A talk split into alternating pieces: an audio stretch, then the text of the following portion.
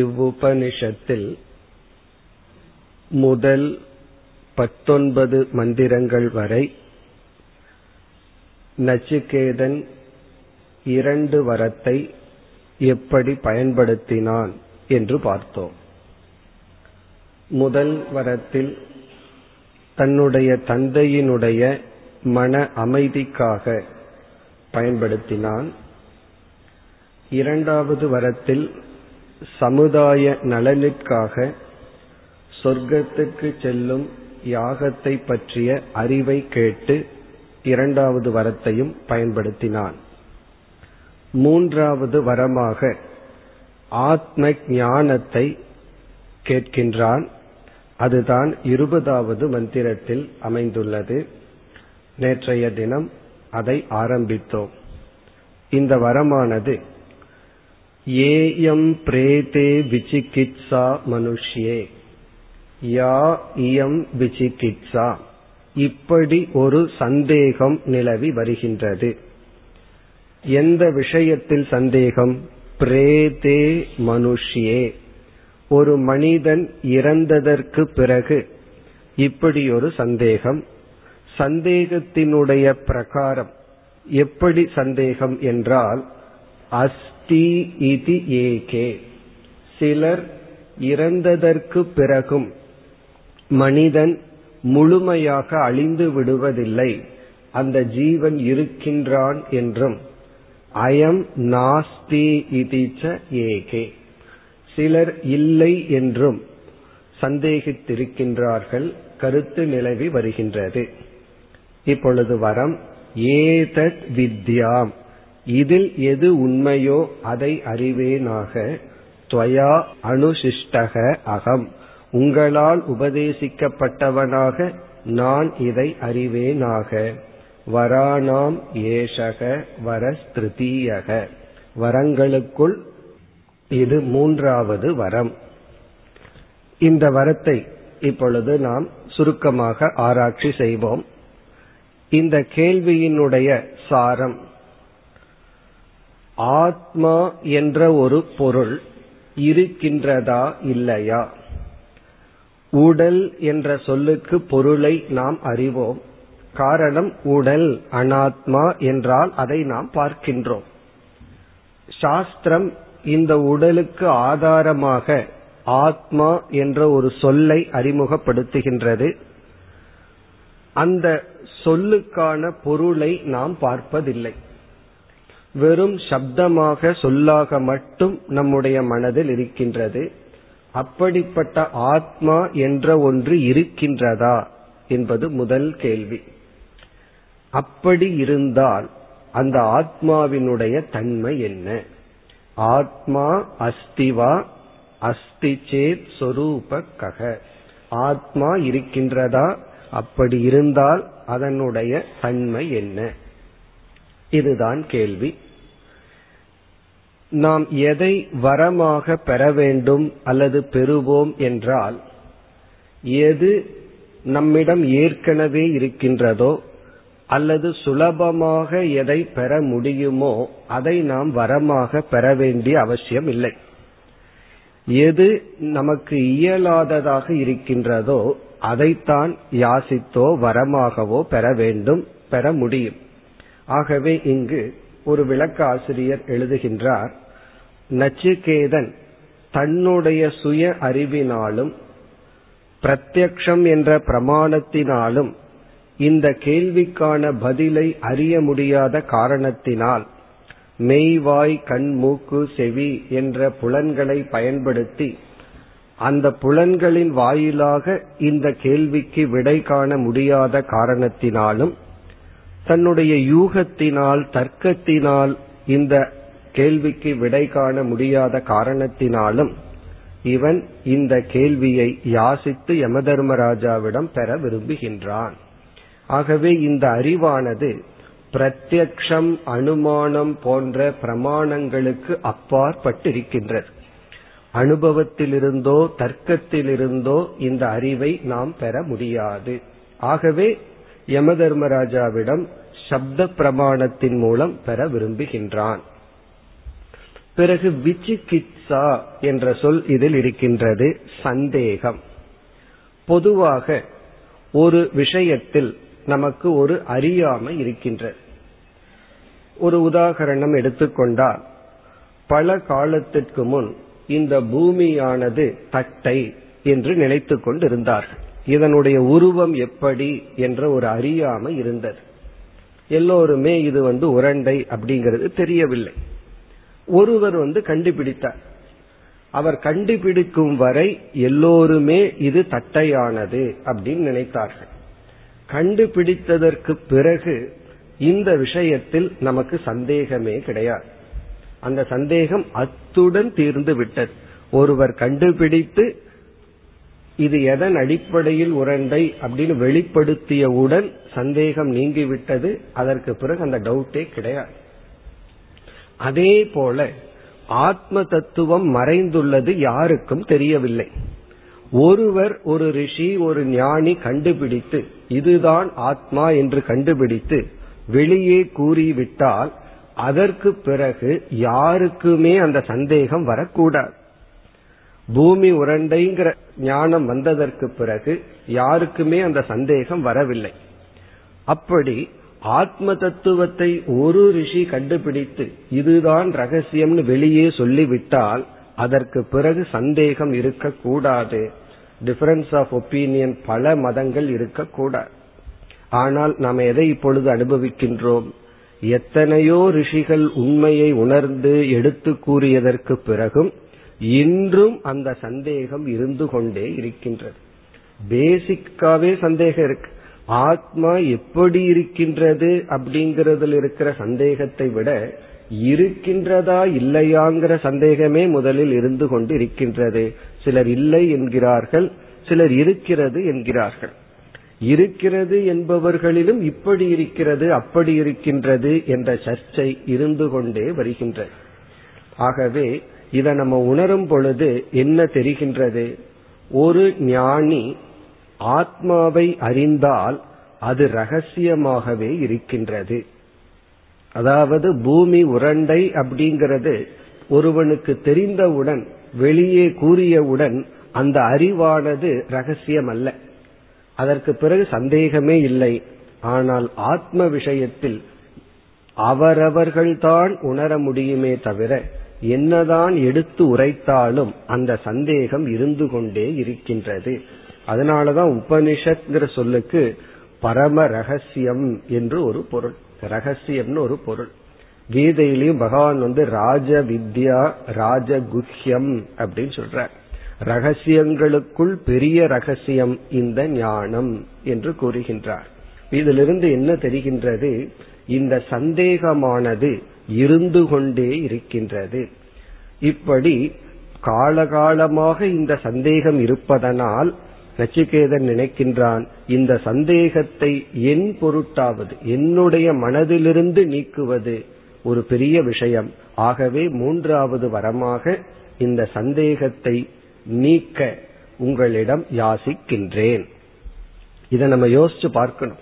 எத்தனையோ ரிஷிகள் உணர்ந்து வெளியே கூறியதற்கு பிறகும் சமுதாயத்தில் இந்த சந்தேகம் நிலவுகிறது என்றால் இந்த அறிவினுடைய மகத்துவம், இந்த அறிவு எவ்வளவு ரகசியமானது என்பது நமக்கு விளங்குகின்றது.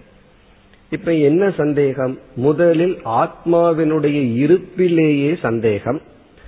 பிறகு ஒரு கால் நாம் ஏதோ செய்த புண்ணியத்தின் வசமாக நாம் ஆத்மாவினுடைய இருப்பை நம்பினாலும் அது எப்படி இருக்கின்றது என்ற விஷயத்தில் சந்தேகம். சந்தேகம் மட்டும் இருந்தால் பரவாயில்லை. பல தத்துவவாதிகள் இப்படித்தான் என்று தவறான நிர்ணயமும் செய்துள்ளார்கள். சிலர் வந்து உடல்தான் ஆத்மா, சிலர் நம்முடைய மனம்தான் ஆத்மா, இந்த ஆத்மா வந்து ஒவ்வொரு க்ஷணமும் பிறந்து இறக்கின்றது. இப்படியெல்லாம் உண்மையை அறிய விரும்புபவர்கள், ஆஸ்திகர்கள், அவர்களுக்குள்ளேயே பல கருத்து வேறுபாடுகளுடன் பல மதங்கள் தோன்றியிருக்கிறது. இதையெல்லாம் நம்ம பார்க்கும் பொழுது இதுல உண்மை என்ன அப்படிங்கறத யோசித்தால் இது ஒரு பெரிய உண்மையாக இருக்கின்றது, பெரிய ரகசியமாக இருக்கின்றது. ஆகவே நான் இந்த சந்தேகத்தை உங்களிடமிருந்து கேட்டு நீக்க வேண்டும். சுருக்கமா கூறினால், ஆத்ம தத்துவத்தை எனக்கு உபதேசம் செய்யுங்கள், இதுதான் கேள்வி. இனி வந்து யம தர்மராஜா பதில் சொல்ல வேண்டும். நாம் பொதுவாக என்ன எதிர்பார்ப்போம்? ஏற்கனவே இரண்டு வரம் கேட்கப்பட்டது, எந்த சங்கோச்சமும் இல்லாமல் உடனடியாக யம தர்மராஜா இரண்டு வரத்தையும் கொடுத்தார். இப்பொழுதும் யம தர்மராஜா கொடுக்க வேண்டும். காரணம், இவன் மூன்றாவது வரமாக ஆத்ம ஞானத்தை கேட்டுள்ளான். ஆனால் இந்த மூன்றாவது வரத்தை கொடுப்பதில் யம தர்மராஜாவுக்கு ஒரு சங்கடம் வந்து விடுகின்றது. என்ன சங்கடம் என்றால், இந்த வரத்தை யாருக்கு கொடுக்க வேண்டுமோ அவர்களுக்கு சில அடிப்படை தகுதிகள் சாஸ்திரத்தில் பேசப்பட்டுள்ளது. அந்த தகுதியுடன் இருப்பவர்களுக்குத்தான் இந்த அறிவை கொடுக்க முடியும். இப்ப இந்த இடத்துல பார்த்தோம் அப்படின்னா, நச்சிகேதன் வந்து முதல் வரம் வந்து தன்னுடைய தந்தைக்காக, தன்னுடைய தந்தையினுடைய மன அமைதிக்காக கேட்டான், தனக்காக கேட்கவில்லை. இரண்டாவது வரத்திலும் ஒரு அறிவைத்தான் கேட்டான். அந்த அறிவும் தனக்கு பயன்படுத்துவதற்காக அல்ல, சொர்க்கத்திற்கு செல்லும் அறிவை சமுதாயத்திற்கு கொடுத்து மற்றவர்களுக்காக அறிவை கேட்டான். மூன்றாவது வரம் தனக்காக கேட்டான், அதுவும் அறிவைத்தான் யாசித்தான். அதனாலதான் பிரேயர் பண்றதிலும் யாசிப்பதிலும் மேலான ஒன்னை யாசிப்பது மேலானவர்களால் தான் முடியும். இவன் வந்து அறிவை யாசித்தான். இனி யம தர்மராஜா என்ன செய்ய வேண்டும்? இந்த அறிவுக்கு அவனுக்கு தகுதி இருக்கின்றதா என்று சோதனையிட்டு, தகுதி இருந்தால் இந்த அறிவை அவர் கொடுக்க தயாராக இருக்கின்றார். அதாவது யம தர்மராஜா லோபத்தினால் கொடுக்க தயாராக இல்லைன்னு சொல்லக்கூடாது. அவருக்கு வந்து இதை கொடுக்க விருப்பம். பிறகு அவரே சொல்ல போகின்றார், உன் போன்ற சிஷ்யர்கள் எங்களுக்கு வரட்டும் அப்படின்னு சொல்ல போகின்றார். அதற்கு முன் நச்சிகேதனுக்கு இந்த அறிவை பெற தகுதி இருக்கின்றதா என்ற சோதனையை ஆரம்பிக்கின்றார்.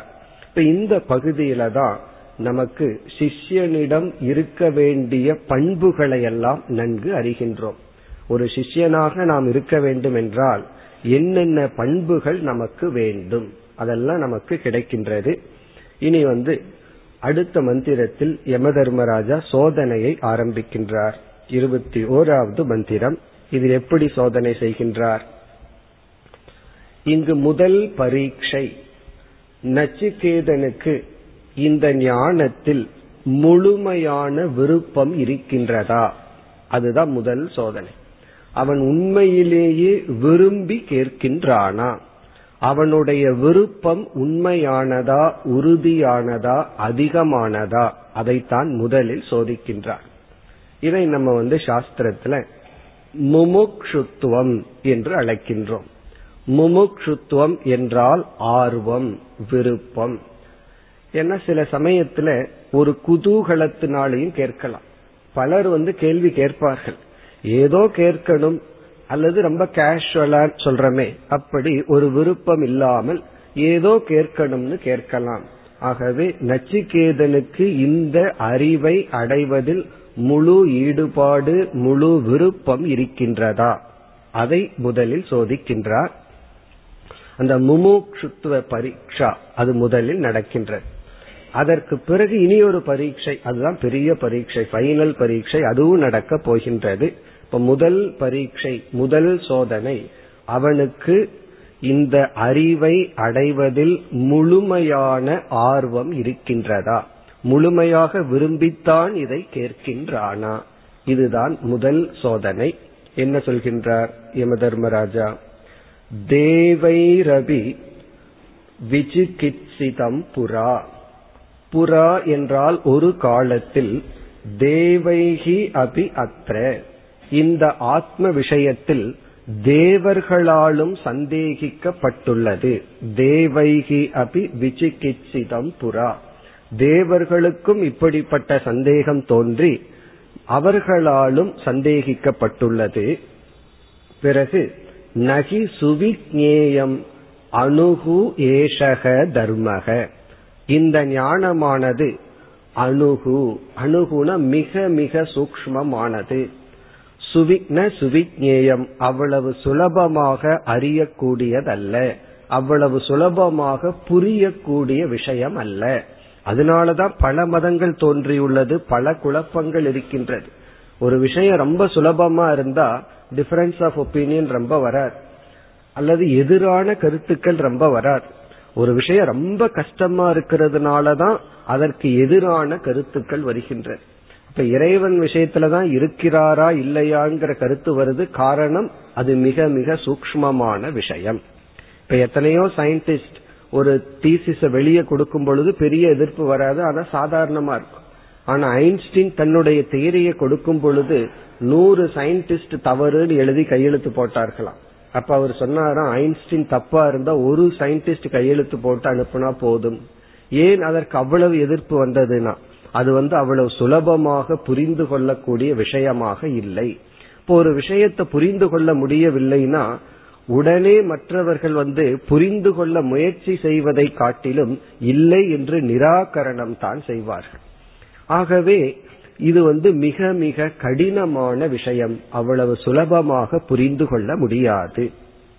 இப்ப தேவைகி அபி, தேவர்களாலும் இதற்கு முன் சந்தேகப்பட்டுள்ளது, இந்த விஷயம் அவ்வளவு சுலபமாக புரிந்து கொள்ள கூடியது அல்ல, மிக மிக கடினம்.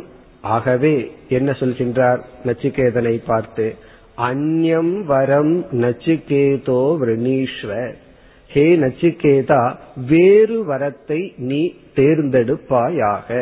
அந்யம் வரம்னா இதை விட்டுவிடு, இந்த ஆத்ம ஞானத்தை அறிகின்ற ஆசையை நீ விட்டுவிட்டு, கேள்வியை விட்டுவிட்டு வேறு வரத்தை நீ கேட்பாயாக. மா மா உபரோத்சீஹி, என்னை நீ வலியுறுத்தாதே, நிர்பந்தப்படுத்தாதே. அதிமா சிருஜைனம், இந்த வரத்தை என்னிடமிருந்து கேட்பதை விட்டுவிடு.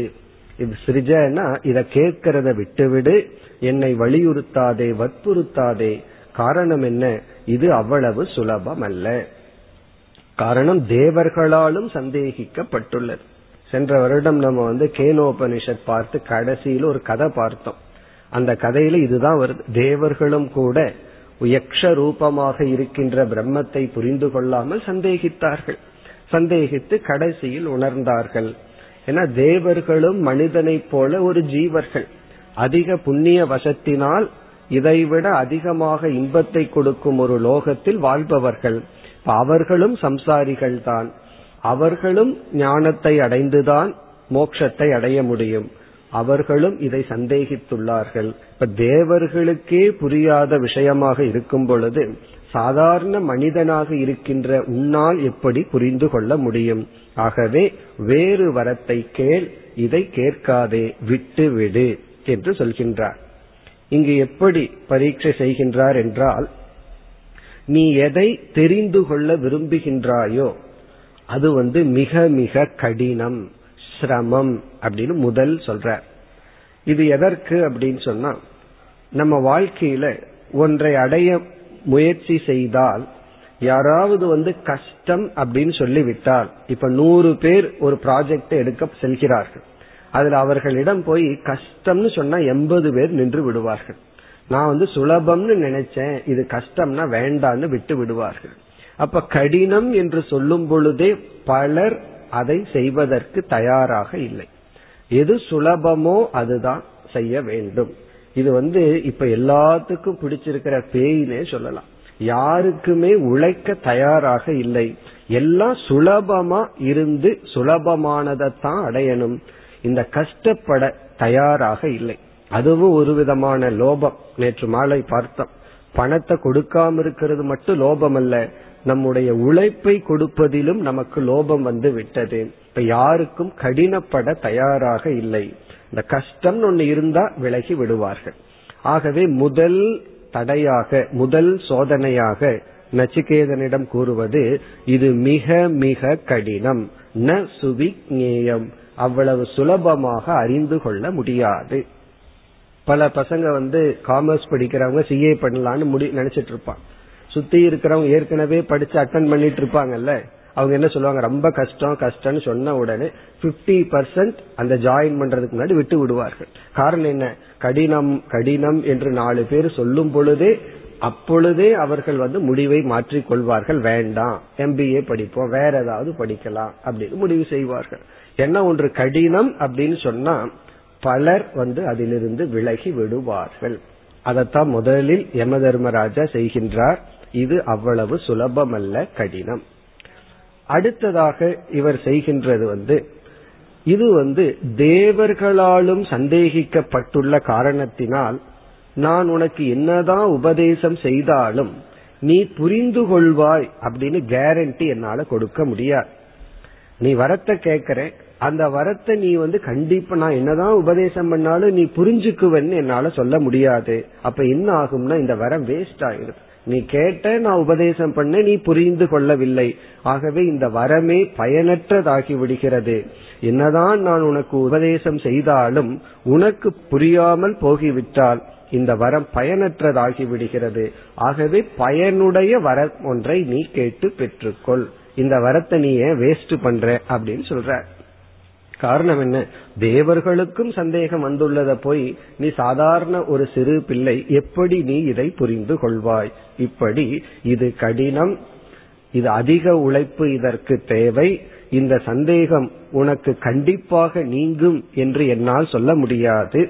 ஆகவே என்ன, நீ இதை விட்டு விடு, இதை விட்டு விட்டு வேறு ஏதாவது வரத்தை என்னிடமிருந்து கேள் அப்படின்னு சொல்ற. இப்ப இது வந்து முதல் பரீட்சை. இனி அடுத்த மந்திரத்திலேயே நச்சிகேதனுடைய பதில் வருகின்றது. அதாவது அடுத்த மந்திரத்தில் இந்த பரீட்சையிலிருந்து நச்சிகேதன் வெற்றியை அடைகின்றான். இந்த பரீட்சை என்ன என்றால், முழுமையான ஆர்வம் இருக்கின்றதா, அவனுக்கு முமுக்ஷுத்துவம் தீவிரமாக இருக்கின்றதா, அதுதான் பரீட்சை. இனி அடுத்த மந்திரத்துல பார்த்தோம்னா நச்சிகேதன் இந்த பரீட்சையிலிருந்து வெற்றி அடைகின்றான். எப்படி வெற்றி அடைகின்றான்? யம தர்மராஜா என்ன சொன்னார், அவர் வந்து என்ன காரணத்தை கூறி இந்த காரணத்தினால் நீ இந்த வரத்தை கேட்காதே வேறு வரத்தை கேள்வி சொன்னாரோ, நச்சிகேதன் அதே காரணத்தை கூறி அதனால் தான் எனக்கு இந்த வரம் வேண்டும் என்று சொல்கின்றார்.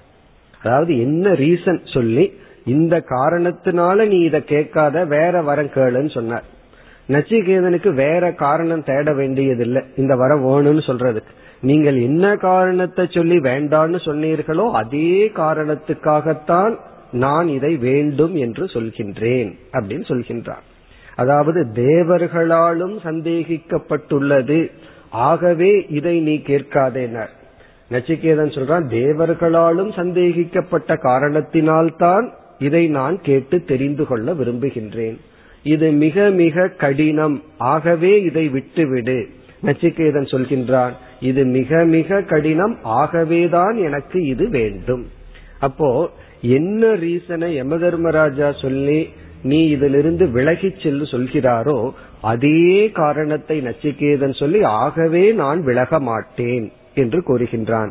இப்பொழுது இருபத்தி இரண்டாவது மந்திரத்தை பார்த்தால், தேவைஹி அபி அத்ர விசிகித்சிதம் கிள, தேவர்களாலும் இது சந்தேகிக்கப்பட்டுள்ளது அல்லவா, த்வம்ச மிருத்யோ, நீங்களும் மிருத்யுவாகிய நீங்களும் என்ன சொல்கின்றீர்கள், ந சுவிக்ஞேயம் ஆத்த, அவ்வளவு சுலபமாக தெரிந்து கொள்ள முடியாது என்று நீங்கள் சொல்கிறீர்கள் அல்லவா, ஆகவேதான் இதை நான் தெரிந்து கொள்ள விரும்புகின்றேன்.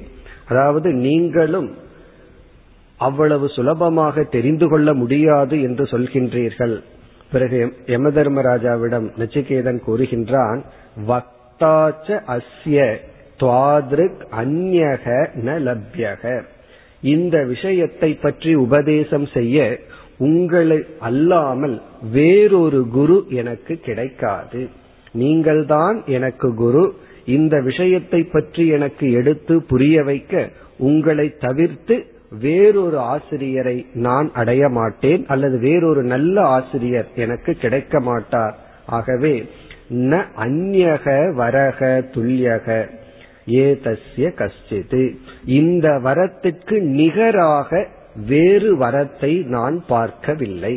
அதாவது இந்த ஞானத்தை நீ கேட்காதே, அதற்கு நிகர வேறு வரம் கேள் அப்படின்னு சொல்ற. அதுக்கு நச்சிகேதை என்ன சொல்றா, இந்த ஞானத்துக்கு ஈக்குவலா, இந்த ஞானத்தை அடைஞ்சா என்ன பலன் வருமோ, என்ன மதிப்பு இந்த ஞானத்திற்கு இருக்கோ, அதற்கு சமமா வேறு எந்த வரத்தையும் நான் பார்க்கவில்லை. இந்த அறிவுக்கு நிகராக நான் எதையும் பார்க்கவில்லை. ஆகவே எனக்கு இந்த ஞானம்தான் வேண்டும். தேவர்களாலும் சந்தேகிக்கப்பட்ட காரணத்தினாலும், நீங்களும் மிக மிக கடினம் என்று சொல்கின்ற காரணத்தினாலும், உங்களுக்கு நிகரான வேறு ஆசிரியர் எனக்கு கிடைக்க மாட்டார்கள் என்ற காரணத்தினாலும் நான் இந்த வரத்தை தான் தேர்ந்தெடுக்கின்றேன். இந்த வரத்திற்கு நிகராக வேறு எதையும் என்னால் பார்க்க முடியவில்லை, எனக்கு தெரியவில்லை. அப்படின்னு என்ன அர்த்தம், நச்சிகேதன் வந்து ஏன் வேண்டும் அப்படிங்கிற காரணத்துடன் சொல்கின்றான். சில சமயங்கள்ல நமக்கு வேண்டாததை வேணும்னு கேட்போம். யாராவது வேண்டான்னு சொன்னா அவர்கள் வேண்டான்னு சொல்கிறார்களேன்னு பிடிவாதத்துக்காவது வேணும் வேணும்னு சொல்லுவோம். உண்மையிலேயே நமக்கு வேண்டாம் தான் இருக்கும். அப்படி வந்து யம தர்மராஜா நினைக்கலாம், இவன் சிறு பிள்ளை, இந்த சிறு பிள்ளையும் வயதானவர்களிடத்தில் இருக்கிற ஒரே குணம் வந்து பிடிவாதம். இந்த ரெண்டு குழந்தைகள், பெரிய குழந்தைகளும் சரி சிறு குழந்தைகள் சரி, என்ன செய்வார்கள், பிடிவாதமாக இருப்பார்கள். ஒன்ன சொன்னா சொல்லிட்டம்ங்கிற காரணத்தினாலேயே அந்த குழந்தைகள் பிடிவாதம் பிடிக்கும். இப்ப நச்சிகேதன் வந்து சிறு பிள்ளை, ஆகவே அவன் ஒரு பிடிவாதமாக இருக்கின்றான்னு யம தர்மராஜா நினைத்து விடலாம். அதனாலதான் நச்சிகேதன் வந்து காரணத்தை கூறி அதற்கான பதிலையும் சொல்கின்றார். அதாவது நீங்கள் வந்து தேவர்களாலும் அறிந்து கொள்ள கடினம் சொல்ற காரணத்தினாலேயே தான் நான் கேட்கின்றேன், பிடிவாதத்தினால் நான் கேட்கவில்லை. அல்லது நான் ஒரு முறை கேட்டுவிட்டேன் அப்படிங்கிறதுக்காகவும் நான் கேட்கவில்லை, கடினம் என்று சொல்கிறீர்கள் ஆகவே நான் கேட்கின்றேன். அப்படின்னு என்ன அர்த்தம், அந்த கடினம் என்றால் அதற்கு தகுந்த உழைப்பை கொடுக்க நான் தயார். சில பேர் வந்து இது கஷ்டம்னு சொன்னா அப்பதான் அவங்களுக்கு மோர் இன்ஸ்பிரேஷன் வரும். காரணம் என்ன, கஷ்டத்துக்கு கஷ்டப்பட நான் தயார் அப்படின்னு நச்சிகேதன் இது கடினமாக இருப்பதை நான் வரவேற்கின்றேன். இது மிக மிக பெரிய விஷயமாக இருப்பதனால் இதை நான் தெரிந்து கொள்ள விரும்புகின்றேன். இப்ப இதுதான் முதல் பகுதி. இப்ப இந்த இரண்டு மந்திரங்களில் யமதர்மராஜாவினுடைய சோதனையும் நச்சிகேதனுடைய வெற்றியும் இத பார்த்துட்டு இதில் வெற்றி அடைந்து விட்டான் என்று அடுத்த மந்திரத்துல அடுத்த சோதனைக்கு போக போற. ஒரு சோதனையை போட்டார், நச்சிகேதன் வென்று விட்டான். அடுத்த சோதனைக்கு செல்வதற்கு முன் இதில் சில கருத்துக்களை நாம் பார்ப்போம். இப்ப இங்கு சோதிக்கப்பட்டது வந்து முமுக்ஷுத்துவம். முமுக்ஷுத்துவம் என்றால் விருப்பம் அல்லது ஆர்வம். ஞானத்தை அடைய வேண்டும், ஆத்ம தத்துவத்தை உணர வேண்டும் அப்படிங்கிற விருப்பம். இந்த விருப்பம் நச்சிகேதனுக்கு இருக்கின்றதா அப்படிங்கறதா இங்க வந்து டெஸ்ட். நம்ம யோசிச்சு பார்த்தா, யாரையாவது அழைத்து நீ ஆத்மாவை தெரிஞ்சுக்கணும்னு ஆசைப்படுறையான்னா யாராவது ஆசைப்படவில்லைன்னு சொல்வார்களா? இறைவனை தெரிஞ்சுக்கணும்னு ஆசைப்படுறையான்னு கேட்டா யாருமே இல்லை அப்படின்னு சொல்ல மாட்டார்கள். மோட்சத்தை அடையணும்னு ஆசையா, சந்தோஷம் வேணும்னு ஆசையான்னு கேட்டா யாருமே விருப்பம் இல்லைன்னு சொல்ல மாட்டார்கள்.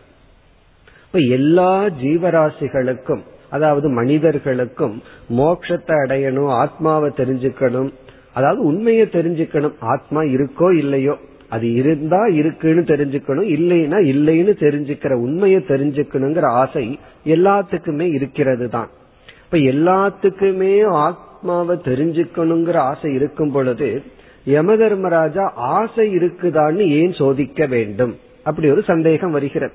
இப்ப எல்லாமே சிறைப்பட்டு இருக்கின்றார்கள், அவர்களிடத்துல போய், ஜெயில இருக்கிறவனிடத்துல போய் நீ வெளியே வரணும்னு ஆசைப்படுறியான்னு கேட்டா அந்த கேள்விக்கு அர்த்தமே கிடையாது. காரணம் என்ன, எல்லாருக்கும் அந்த ஆசை இருக்கும். எல்லாருக்கும் அந்த ஆசை பொதுவாக இருக்கும் பொழுது ஆசை இருக்கான்னு ஏன் சோதிக்க வேண்டும் என்ற சந்தேகம் வரும் பொழுது, ஆசை எல்லாத்துக்கு இருக்குங்கிறதுல சந்தேகம் இல்லை, இங்க வந்து சோதனை வந்து அந்த ஆசை தீவிரமாக இருக்கின்றதா, அந்த ஆசை முழுமை பெற்றுள்ளதா, அந்த ஆசைக்காக இவன் எதையும் தியாகம் செய்ய தயாராக இருக்கின்றானா, அதுதான் இங்கு சோதனை. நமக்கு எத்தனையோ ஆசை மனசுல இருக்கு, எந்த ஆசைக்காக எதை வேண்டுமானாலும் தியாகம் செய்வேன் அப்படின்னு நம்ம சொல்றோமோ அந்த ஆசைதான் முழுமையடைந்துள்ளது, அதுதான் தீவிரம் அப்படின்னு சொல்றோம். இப்ப எல்லாத்துக்கும் நல்லது அடையணும், ஞானத்தை அடையணும், கீதை தெரிஞ்சுக்கணும், உபனிஷத் புரிஞ்சுக்கணும்னு ஆசை இருக்கு. ஆனா ஆசை மட்டும் இருந்தால், வெறும் ஆசை மட்டும் இருந்தால் அந்த ஆசையோடு அவர்கள் இருப்பார்களே தவிர அந்த ஆசை அவர்களை செயலில் ஈடுபடுத்தாது. இப்போ ஒரு ஆசை வந்து செயலில் ஈடுபடுத்த வேண்டும் என்றால் அந்த ஆசையினுடைய ஃபோர்ஸ் அதிகமா இருக்கணும், அது வந்து சற்று அதிகரித்திருக்க வேண்டும். நமக்கு எப்படி தெரியுது ஆசை வந்து அதிகரித்துள்ளது, ஆசையினுடைய அளவுகோல் அதிகமாக உள்ளதுங்கிறதுக்கு எது மெஷர்மெண்ட் அப்படின்னா, அந்த ஆசைக்காக ஆசையை பூர்த்தி செய்ய எவ்வளவு தூரம் தியாகம் செய்ய தயாராக இருக்கின்றோம், எவ்வளவு தூரம் கஷ்டப்பட தயாராக இருக்கின்றோம், அதுதான் அந்த ஆசையினுடைய அளவை நிர்ணயிக்கும் கருவி. நமக்கு ஒன்றுல ஆசை இருக்குன்னா அந்த ஆசை வந்து தீவிரமா இருக்குங்கிறது எப்படி தெரிஞ்சுக்கிறது, அதற்காக எவ்வளவு கஷ்டப்படவும் நான் தயார், எவ்வளவு சங்கடத்தையும் தவறும் செய்ய தயார், அப்பொழுதுதான் ஆசை நிறைவடைந்து விட்டது. இப்ப வந்து யம தர்மராஜா என்ன சொல்கின்றார், நீ எந்த வர வேண்டுமானாலும் கேள் நான் தருகின்றேன், இதை கேட்காத அப்படின்னு சொல்லும் பொழுது நச்சிகேதன் எதை யம தர்மராஜா கொடுத்தாலும் வேண்டாம்னு சொல்லி எனக்கு இந்த அறிவுதான் வேண்டும் என்று கேட்டு இது மிகவும் கடினம் என்று சொன்னதற்கு பிறகும் கடினப்பட நான் தயார் என்று நச்சிகேதன் கூறுவதிலிருந்து இவனுடைய ஆசையானது முழுமை பெற்றுள்ளது.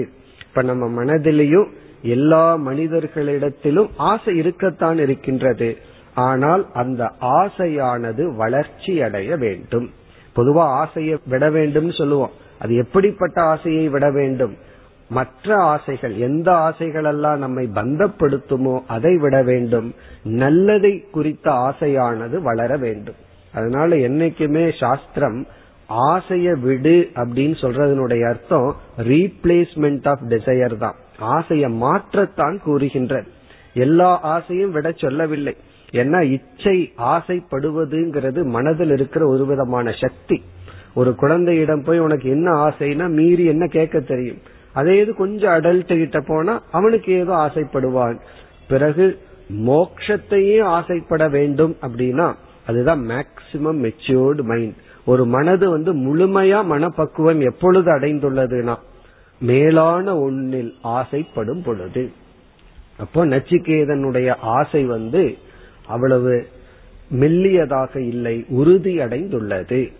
அது எதை காட்டுகின்றது, நச்சிகேதனுடைய தியாகத்தையும் அதற்காக அவன் உழைக்க தயாராக இருக்கின்ற மனநிலையையும் காட்டுகின்றது.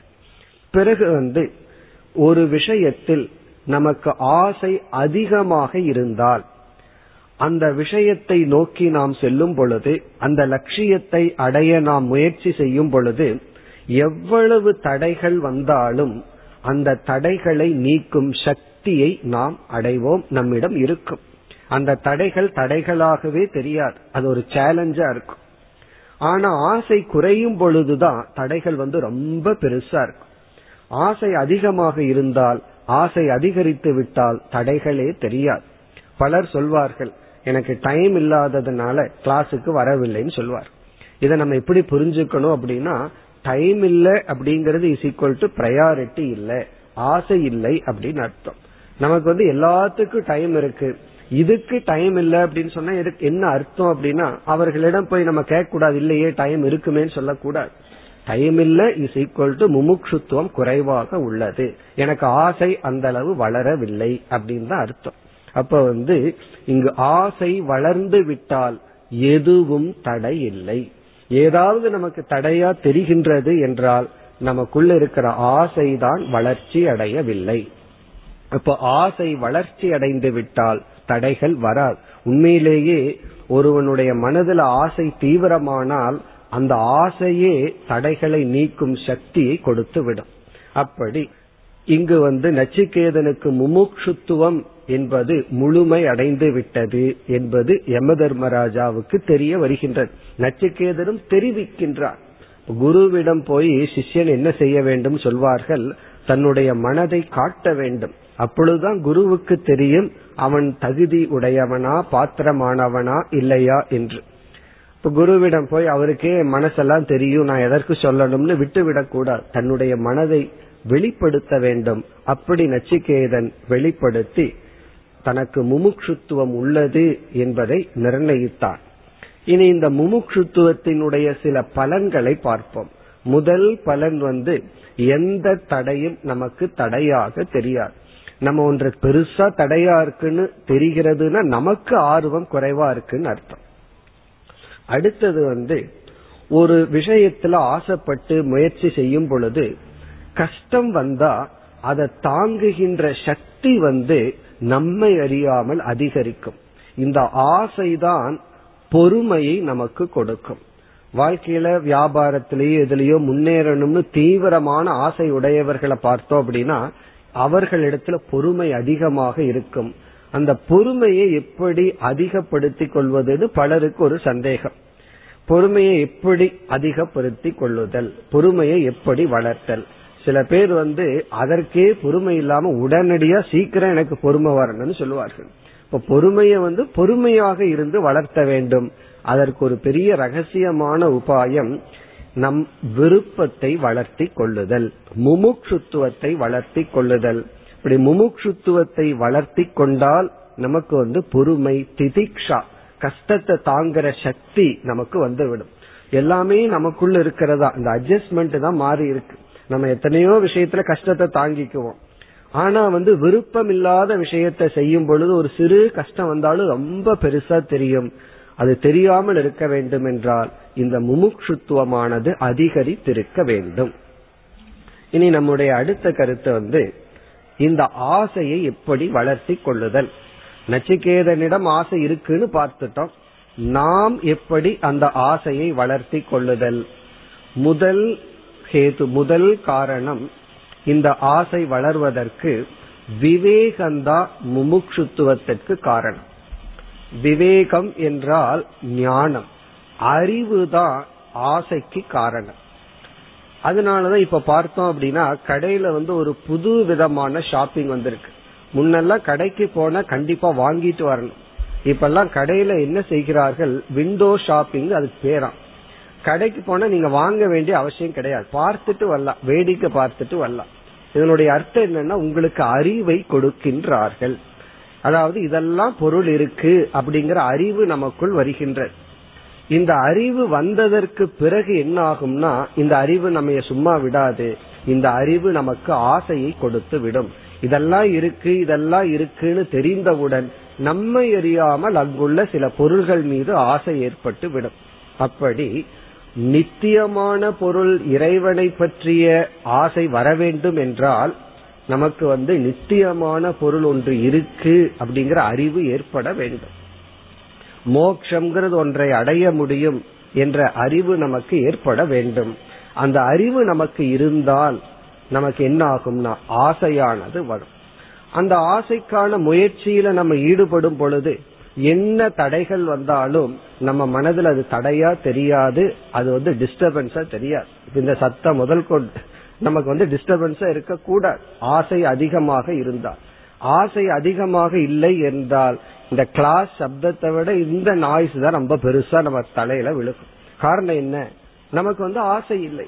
ஆசை இருந்தால் நமக்கு எது இருக்குன்னா எது தேவையோ அது மட்டும்தான் நம்முடைய மனதில் பதியும். அவ்விதம் இங்கு வந்து ஆசை அறிவின் விளைவு. விவேகம் வர வர நமக்கு வந்து ஆசையானது அதிகரிக்கும்.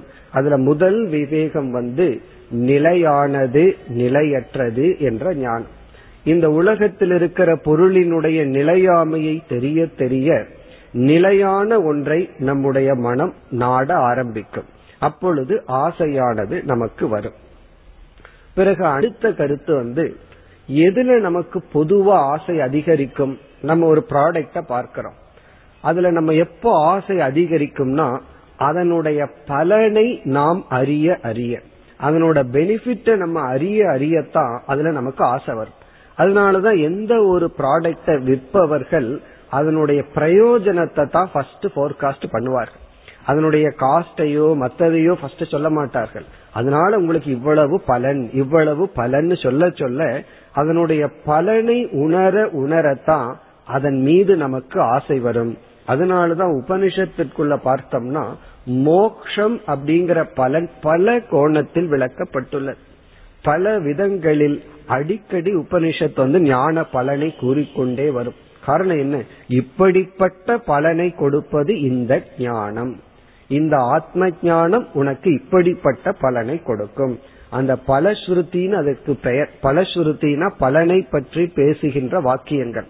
அதுல பார்த்தோம் அப்படின்னா ந ததோ விஜுகுப்சதே, இந்த ஞானத்திற்கு பிறகு ஒருவன் யாரையும் நிந்திக்க மாட்டான், இந்த ஞானத்திற்கு பிறகு தன்னை பாதுகாக்க வேண்டும் என்ற பயம் அவனிடம் இருக்காது.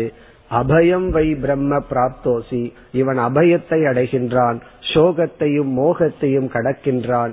இப்படியெல்லாம் நாம எந்தெந்த விதத்துல அனர்த்தத்தை அனுபவித்து கொண்டு ஒரு இன்செக்யூர்ட் பர்சனா, ஒரு அல்பனாக இருக்கின்றோமோ அதையெல்லாம் உதாகரணமா எடுத்து இதெல்லாம் நீங்கிய நிறைந்த மனநிலையை அடைகின்றான். இப்படியெல்லாம் பலன உபனிஷத் ஏன் கூறுகின்றதுனா அதுல நமக்கு தீவிர முமுட்சுத்துவம் வர வேண்டும் என்பதற்காக. அப்படி முதலில் சாஸ்திரத்தினால் கிடைக்கின்ற ஞானத்தினுடைய பலன், பிறகு வந்து நித்தியமான ஒரு வஸ்து இருக்கின்றது என்ற விவேகம், இவைகளை நாம் தெரிய தெரிய நமக்கு ஆசையானது அதிகரிக்கும். பிறகு கடைசியில என்ன நம்ம பதில் சொல்றோம், ஆசை மேலான விஷயத்துல வரணும் அப்படின்னா அது நாம் செய்த தர்மத்தினுடைய பலன். நம்ம தர்மப்படி வாழ்ந்தால் அந்த தர்மம் தான் நமக்கு நல்ல ஆசையை கொடுக்கும். அதர்மப்படி வாழ்ந்து சில லாபத்தை நம்ம அடையறோம்.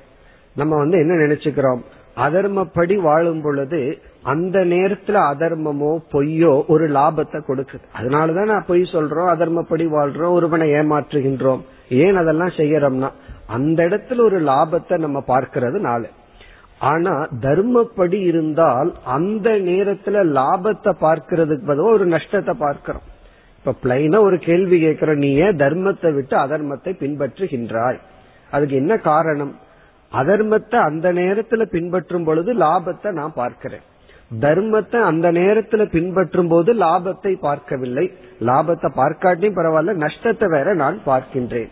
இப்ப இந்த இடத்துல நம்ம மனம் வந்து நஷ்டம் தர்மத்துல வர்றதுனால தர்மத்தை விடுகின்றோம். ஆனால் ஒரு ரகசியம் என்னவென்றால் தர்மத்தினாலதான் உண்மையான லாபம் நமக்கு கிடைக்கின்றது. அந்த மேலோட்டமான நஷ்டம் நம்மிடம் இருந்தாலும் பெரிய லாபம் என்னவென்றால் நம்ம மனதுல வந்து மேலான ஒன்னில் ஆசை வருவது, உயர்ந்த ஒன்னில ஒரு ஆசை வருவதுதான் தர்மத்தினுடைய பலன். அதனாலதான் தர்மத்தினுடைய பலன் வந்து அவ்வளவு நேரடியா நம்ம கண்ணுக்கு தெரியாது. அந்த காரணத்தினால்தான் யாரும் தர்மத்தை அவ்வளவு சுலபமா பின்பற்றுவதில்லை. அதர்மத்தினுடைய பலன் கண்கூடா தெரிகின்றது. பலன்னா லாபம் கண்கூடா தெரியுது. உடனே கிராஸ் மைண்ட், ரொம்ப ரொம்ப ஸ்தூலமான புத்தி உடையவர்கள் அதை எடுத்துக் கொள்கின்றார்கள். பிறகு யம தர்மராஜா சொல்லுவார், சூக்ஷ்மமான புத்தி உடையவர்கள் தான் ஸ்ரேயஸை நாடுவார்கள் அப்படின்னு சொல்ல போகின்றார். இவ்விதம் நம்முடைய லாபம் வந்து தர்மத்தில்தான் இருக்கின்றது. தர்மத்தினாலதான் உண்மையான லாபம் நமக்கு இருக்கின்றது. அப்ப தர்மம் தான் முமுட்சுத்துவத்திற்கும் விவேகத்திற்கும் மூல காரணம். அதத்தான் நம்ம வந்து நேற்றே பார்த்தோம், கர்மயோகம்தான் முதல் படி. இப்ப கர்மயோகத்துல கால் வைத்தால் அந்த கர்மயோகமே நமக்கு முமுட்சுத்துவத்தை வளர்க்கும். இதெல்லாம் முமுட்சுத்துவ சம்பந்தமான கருத்துக்கள். இனி நம்ம அடுத்த பரீட்சைக்கு செல்லலாம். இப்ப முதல் பரீட்சை என்ன, நச்சிகேதனுக்கு முழுமையான விருப்பம் இருக்கின்றதா அதை பார்த்து, பிறகு வந்து நச்சிகேதனுக்கு இருக்கின்றது என்பதை நச்சிகேதன் வெளிப்படுத்த யம தர்மராஜா உணர்ந்தார். இனி அடுத்த பரீட்சைக்கு செல்கின்றார். அடுத்த பரீட்சை தான் ஃபைனல் எக்ஸாம். அது வந்து வைராகிய பரீட்சா. நச்சிகேதனுக்கு வைராகியம் இருக்கின்றதா, வைராகியம் அவனுக்கு இருக்கின்றதா அப்படின்னு பரீட்சை பண்ற. இங்க வைராகியம் என்றால் இந்த ஞானத்திற்காக அவன் எதையும் துறக்க தயாராக இருக்கின்றானா, வேறு எதுவும் அவனுடைய ஆசையை தூண்டாமல் இருக்கின்றதா அதை சோதித்து பார்க்கின்றார். அப்ப எப்படி சோதிக்கின்றார்? சிலதெல்லாம் லிஸ்ட் போடுறார், இதெல்லாம் நான் உனக்கு கொடுக்கின்றேன், இதையெல்லாம் நீ எடுத்துக்கொண்டு இந்த வரத்தை கேட்பதை விட்டுவிடு.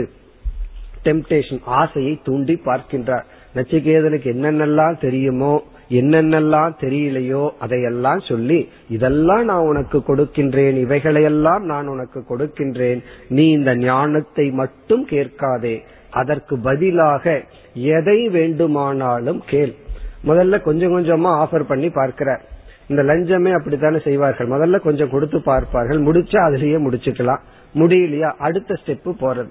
அதே போல முதல்ல கொஞ்சம் கொடுத்து பார்க்கிறார், இதுலயே மயங்கி விடுவானா, அப்படியே போக போக அவன் மயங்கின மாதிரி தெரியல.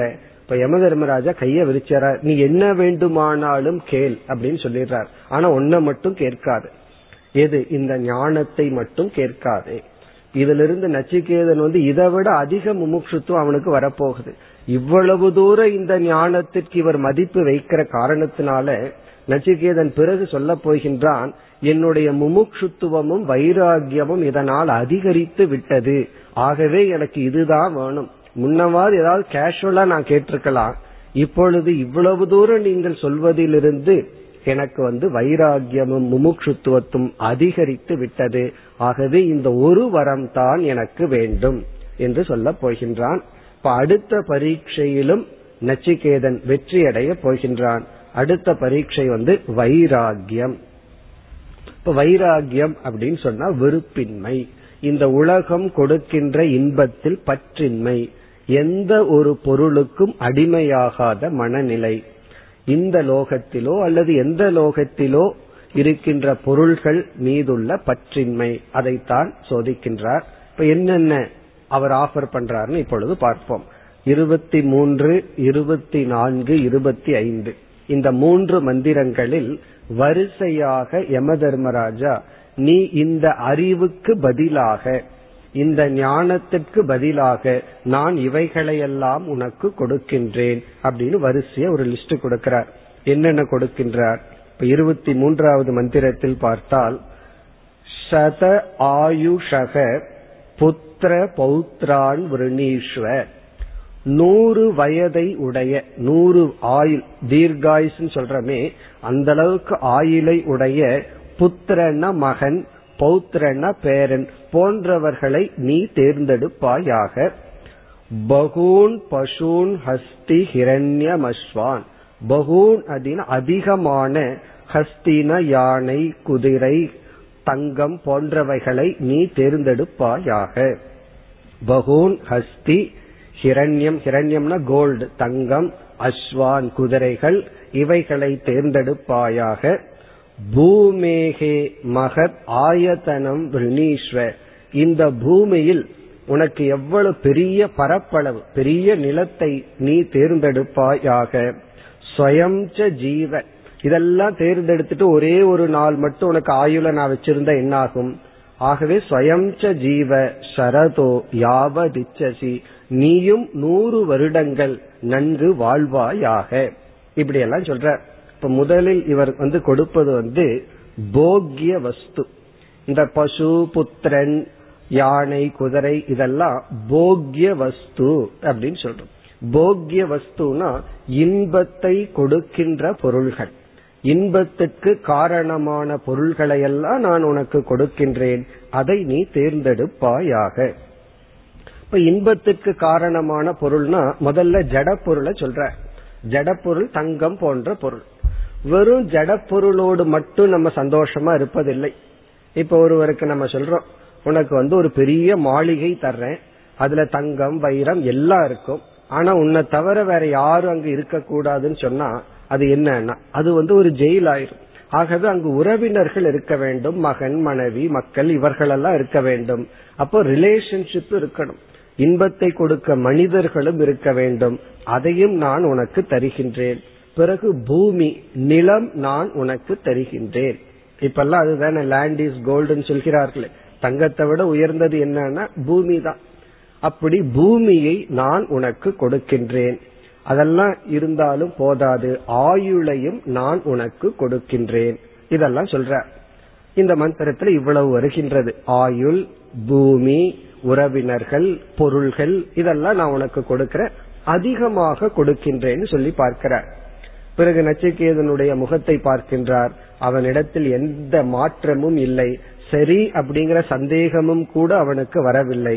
இனி அடுத்த மந்திரத்தில் என்ன சொல்கின்றார், அப்படியே அதிகரித்து பார்க்கின்றார். இது போதாது போல இருக்கு, இன்னும் கொஞ்சம் அதிகப்படுத்தி பார்ப்போம். எதை அதிகரிக்கின்றார், ஏதத் துல்யம் எதி மன்யசே வரம், நீ வந்து இந்த ஆத்ம ஞானத்துக்கு நிகராக வேறு ஏதாவது வரத்தை நினைத்தால், ஏன்னா நான் என் மனதில் இருக்கிறத சொல்லிவிட்டேன், உன் மனதில் வேறு ஏதாவது நினைத்தால் பிரணீஸ்வ அதையும் நீ கேட்கலாம். நான் எதெல்லாம் கொடுக்கறேன்னு சொல்றது மட்டுமல்ல, உன்னுடைய மனதுல இந்த ஞானத்தை தவிர்த்து வேறு என்ன நீ நினைத்தாலும் அதையும் கொடுக்கின்றேன். அதை சிலதெல்லாம் சொல்ற, வித்தம் சிரஜீவி காம்ச, முதல்ல நூறு வருஷம்னு சொன்னார், இப்ப வந்து அந்த அதையும் லிமிட் பண்ணல, நீ எவ்வளவு காலம் வாழ விரும்புகின்றாயோ அவ்வளவு காலம் வித்தம் பொருளுடன் நீ வாழலாம். பிறகு வந்து பூமியில ஒரு சிறு பகுதின்னு சொன்னார், இப்ப சொல்றார் பூமேர் மகதாயத்தனம் மகாபூமௌ நச்சிகேதஸ்வமேதி, இந்த பெரிய பூலோகத்திற்கே உன்னை நான் அதிபதி ஆக்குகின்றேன். இதெல்லாம் கொடுத்து நச்சிகேதனுடைய எல்லா நோயும் வச்சுட்டாருன்னு வச்சுக்கோமே, எல்லாம் இருக்கு உடல்ல, எல்லா நோயும் கொடுத்துட்டாருன்னா நச்சிகேதன் எப்படி அனுபவிக்க முடியும்? அப்ப ஆரோக்கியத்தையும் நான் கொடுக்கறேங்கிற, இதையெல்லாம் அனுபவிக்கிறதுக்கு இந்திரிய சக்தி, மனோசக்தி, அதையும் கொடுக்கின்றேன். காமானாம் துவா காமபாஜம் கரோமி, எல்லா ஆசைகளையும் பூர்த்தி செய்ய உனக்கு தேவையான ஆரோக்கியத்தையும் நான் கொடுக்கின்றேன். என்ன வரத்துல பகவான் எப்படி வேணாலும் நம்ம ஏமாத்தி விடலாம், அதெல்லாம் அசுரர்கள்ட்ட படிக்கிறோம் அல்லவா, ஏதாவது வரம் கேட்பா, அதுல ஏதாவது ஒரு லூப் ஹோல் இருக்கு. அப்படி இதெல்லாம் கொடுத்துட்டு என்னை நோய்வாய்ப்பட்டவன் ஆக்கிவிட்டால் இதை எப்படி நான் அனுபவிப்பது? ஆகவே இதை அனைத்தையும் நான் உனக்கு கொடுக்கின்றேன். இவ்விதம் இந்த இரண்டு மந்திரத்தில், இருபத்தி மூன்று இருபத்தி நான்கு மந்திரத்தில் இகலோக ஐஸ்வர்யத்தை ஆஃபர் பண்ணி பார்த்தார். இந்த பூமியில உனக்கு என்னென்னலாம் வேண்டுமோ அனைத்தையும் கேட்டுக்கொள், எதை வேண்டுமானாலும் நீ கேட்கலாம், அதை அனைத்தையும் நான் உனக்கு தருகின்றேன். நச்சிகேதன் அதற்கும் அசையவில்லை. இனி வந்து அடுத்த ஸ்டெப்புக்கு போறார். இருபத்தி ஐந்தாவது மந்திரத்தில் பரலோக சுகம், சரி இந்த லோகத்தில் இருக்கிற பொருள் எல்லாம் உனக்கு போதாதுன்னா சொர்க்கலோகம் போன்ற லோகத்துக்கும் உன்னை நான் எடுத்து செல்லு, அந்த லோகத்தில் உள்ள அனைத்து பொருள்களையும் நீ அனுபவிப்பவனாக நான் செய்கின்றேன். அதை ஆஃபர் பண்றார். முதல்ல வந்து லோக்கல் ப்ராடக்ட், அதுக்கப்புறம் வந்து ஃபாரின் ப்ராடக்ட்னு போறது போல, முதல்ல வந்து இந்த லோகத்தில் இருக்கிறதெல்லாம் உனக்கு கொடுத்து பார்க்கிறேன், அதற்கு நீ அசையவில்லையா, இனி சொர்க்க லோகம், அதை இப்பொழுது வர்ணிக்கின்றார். ஏ ஏ காமா துர்லபா மர்த்திய லோகே, மர்த்திய லோகம்னா இந்த பூலோகத்தில் எந்தெந்த இன்பங்கள் அடைய முடியாதோ, சர்வான் காமான் சந்தத பிரார்த்தயஸ்வ, சந்தத பிரார்த்தயஸ்வனா உன்னோட இஷ்டப்படி நீ கேள், நீ வந்து தாறுமாறா என்னிடத்தில் கேட்கலாம், எதை கேட்டாலும் தடையின்றி நான் உனக்கு கொடுக்கின்றேன். சில பேர் வீட்டுக்கு நம்ம போயிருப்போம், சாப்பிட ஆசைப்படுவோம், கொஞ்சம் சங்கோச்சப்பட்டு சாப்பிடாம இருப்போம், அதுதான் அந்த சங்கோச்சம் வேண்டான்னு சொல்ற, நான் ஏதாவது கேட்டு குறைத்து விடுவேன்னு நீ நினைக்காதே, சந்ததன உன்னுடைய விருப்பப்படி மனதில் என்னெல்லாம் தோன்றுகின்றதோ அனைத்தையும் நீ கேட்கலாம், மனிதனால் அடைய முடியாத எந்த ஆசையையும் நீ என்னிடம் கேட்கலாம். பிறகு வந்து சொர்க்கலோகத்தில் இருக்கின்ற அனைத்து பொருள்களையும் உனக்கு நான் அடிமையாக்குகின்றேன், அவைகளையும் நீ அனுபவிக்கலாம், அதை வர்ணிக்கின்றார்.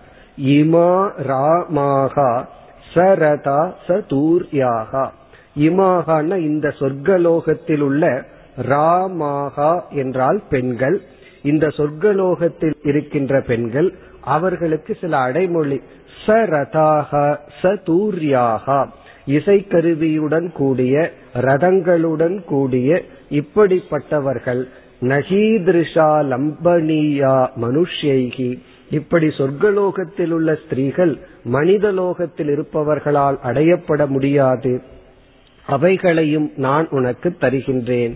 பிறகு என்ன சொல்கின்றார், அவர்களையெல்லாம் நீ உனக்கு பணிவிடை செய்வதற்கு நீ பயன்படுத்திக் கொள். ஆபிர்மத் பிரத்தாபிகி பரிச்சார யஸ்வ, எல்லாத்தையும் உன்னுடைய சர்வன்ட் ஆக்கி கொள்ளலாம். அனைத்தையும் அனைத்து சொர்க்கலோகத்தில் இருப்பதையும் தருகின்றேன். பிறகு கடைசியே என்ன சொல்றார்? மரணம் மானு பிராக்ஷிகி. ஆனால் நெச்சிகேதா, நீ ஒரு கேள்வியை கேட்டாயே, மரணத்திற்கு பிறகு மனிதன் தொடர்கின்றானா இல்லையா, ஆத்மா என்ற ஒரு தத்துவம் இருக்கின்றதா இல்லையா என்று கேட்டாயே, அதை மட்டும் விட்டுவிடு. இந்த ஆத்ம ஞானத்தை மட்டும் கேட்காதே, நீ எதை கேட்டாலும் நான் உனக்கு தருகின்றேன். இந்த மூன்று மந்திரத்துல யம தர்மராஜா இந்த உலகத்துல என்னென்னலாம் படைக்கப்பட்டுள்ளதோ அனைத்தையும் தருகின்றேன்னு சொல்லி எக்ஸாஸ்ட் ஆயிட்டார். இனி நச்சிகேதனுடைய பதில், எனக்கு இவைகள் அனைத்தும் வேண்டாம் என்று வைராகியத்தில் வெற்றி அடைகின்றான். நச்சிகேதன் வேண்டாம் மட்டும் சொல்லவில்லை, நான் இவைகளை ஏன் நிராகரிக்கின்றேன் அதையும் கூறுகின்றான். அதுதான் நமக்கு இங்க பாடம். ஏன்னா சிறு குழந்தைக்கு இப்படிப்பட்ட இன்பம் தெரியாமல் இருக்கலாம், இப்படிப்பட்ட பொருள்களிலிருந்து என்ன இன்பம் வரும்னு தெரியாமல் இவன் ரிஜெக்ட் பண்ணலாம். நச்சிகேதன் சொல்கின்றான், இவைகளினுடைய ஆதி அந்தத்தை நான் அறிவேன், இவைகளையெல்லாம் ஏன் நிராகரிக்கின்றேங்கிற ஞானத்துடன் நிராகரிக்கின்றான். அது அடுத்த பகுதி, நாளை நாம் தொடர்வோம். ஓம் பூர்ணமத பூர்ணமிதம் பூர்ணாத் பூர்ணமுதச்யதே பூர்ணஸ்ய பூர்ணமாதாய பூர்ணமேவாவசிஷ்யதே. ஓம் சாந்தி சாந்தி சாந்தி.